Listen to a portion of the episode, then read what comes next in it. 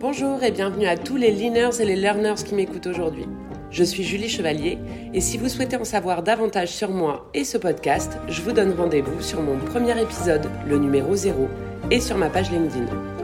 En bref, et pour savoir un peu où vous mettez les pieds aujourd'hui, ce podcast, c'est le rendez-vous mensuel que je vous donne en solo ou en duo et dans lequel je vous partage mes expérimentations sur le Gemba, là où la valeur se crée. Aujourd'hui, je voulais partager avec vous une question qui revient très souvent. Le lean, ok, mais par où commencer? Alors d'après mes explorations, cette question soulève en fait deux difficultés. La première, c'est que vous n'êtes pas prêt à entendre la réponse. Et la deuxième, c'est qu'il n'y a pas de réponse. Alors je vais commencer plutôt par la deuxième. Le problème avec les réponses toutes faites, du style 1 fait ci, 2 fait ça, 3 blabla, c'est de tomber dans le piège de la recette. C'est notamment le cas bien souvent du consulting. En fait, on répond de manière générique et standard à un problème qui n'est ni générique ni standard, puisque par essence, votre boîte, vos collaborateurs, votre situation, votre Gemba sont différents des autres. C'est d'ailleurs sans doute en partie pour ça que tant de programmes d'implémentation du Lean sont si décevants en fait. Une fois les consultants en charge du déploiement partis, les résultats s'évaporent et tout le monde reprend ses habitudes et bataille avec plus ou moins les mêmes problèmes. Je me souviens d'une époque, euh, un dirigeant qui avait entendu parler du fameux juste à temps de Toyota et qui s'est lancé bille en tête dans le déploiement d'un tel système dans sa boîte, en mode un peu copier-coller. Et je suis la méthode d'implémentation proposée par le consultant. Et au final, malheureusement, ça a été un fiasco total. Le taux de service a dégringolé, les plaintes clients ont explosé, les collaborateurs étaient furieux et totalement désengagés au, final. Le truc qu'on ne lui avait pas dit, c'est qu'avant de piloter un flux en juste à temps, il faut travailler sur la flexibilité des équipements, notamment grâce au SMED. Il faut régler les problèmes de surcharge grâce à les Junka. Il faut avoir une théorie solide sur la résolution de problèmes, puisque le juste à temps va révéler des problèmes, mais il va en aucun cas les résoudre à votre place. En gros, bien que le juste à temps soit la bonne méthode, et que tout leaner qui se respecte doit emmener son équipe vers le juste à temps, sur son terrain à lui, à ce moment précis, dans sa situation particulière, ce n'était pas le bon traitement au bon moment. Cela ne serait jamais arrivé si ce dirigeant avait compris ce qui va suivre. Donc si je reviens à notre sujet du jour, par où commencer, j'aurais tendance à répondre par le bon endroit pour vous. Mais je commence à vous connaître et je sais que ça ne va pas vous suffire. Donc j'arrive à ma première difficulté. Je vous disais que vous n'étiez pas prêt à entendre la réponse. Puisque la réponse, c'est vous. Et oui, si vous souhaitez changer le système, alors commencez par sortir du système. Pour ça, il faut commencer par changer la manière dont vous regardez votre problème, votre équipe, votre fonction, votre boîte, le marché sur lequel vous opérez. Après, la maille dépend de votre poste et de votre envie.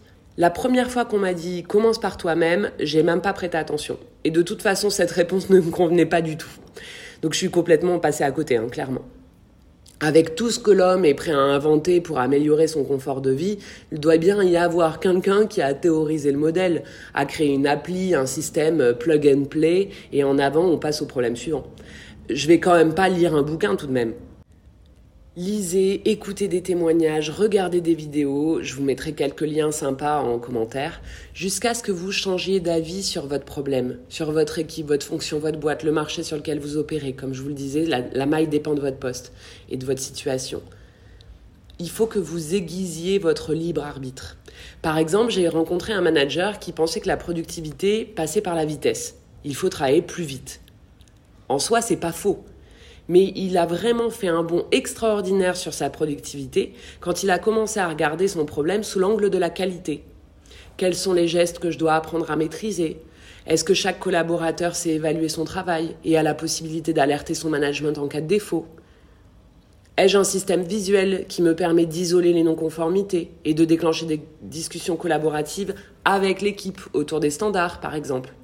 Comment on apprend collectivement? Travaille-t-on sur les bons problèmes, etc.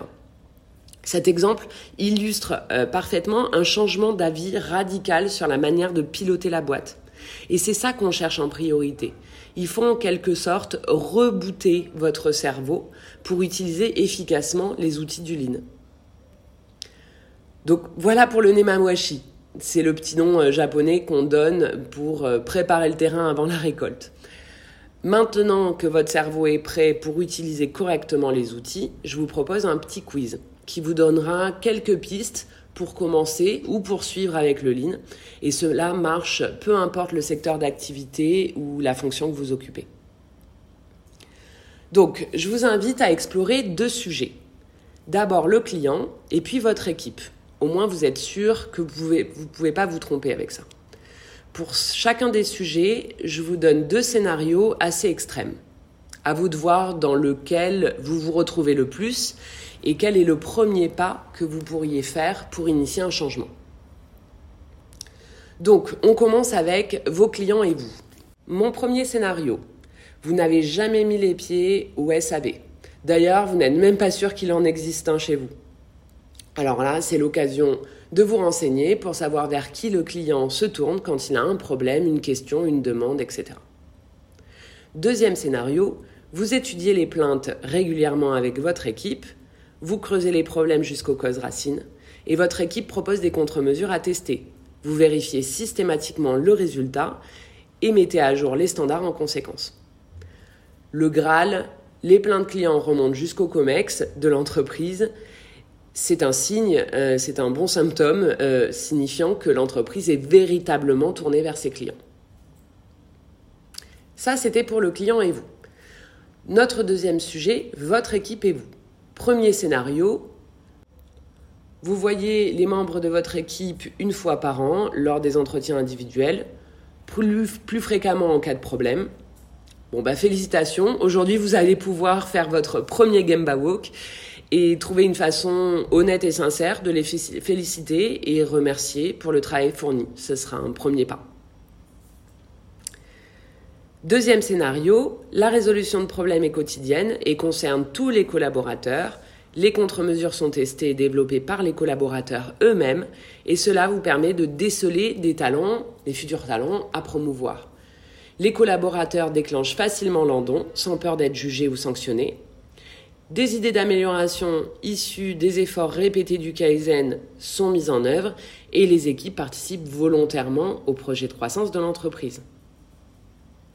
Voilà, j'en ai fini avec mon petit quiz. Comme vous l'avez remarqué et je vous l'avais dit, les deux scénarios sont assez extrêmes. Mais ça vous donne une vision euh, de ce vers quoi vous pouvez aller. Donc si vous êtes au niveau 1, ne vous démoralisez pas, testez simplement un truc différent dès aujourd'hui. Le plus important, c'est de rentrer dans l'action. On apprend en faisant. Le simple fait de discuter avec la personne qui répond au client mécontent est hyper riche d'apprentissage. Pour ceux qui se situent plutôt au niveau 2, trouvez des sujets qui vous challenge. Ne vous installez pas trop longtemps dans une zone de confort. C'est peut-être le moment de vous trouver votre sensei par exemple. Voilà, c'est terminé pour cet épisode. Le mois prochain, j'accueillerai Juliette Dumas qui nous partagera son extraordinaire expérience chez Aramis Auto. Il me reste plus qu'à vous dire merci, bravo et keep learning.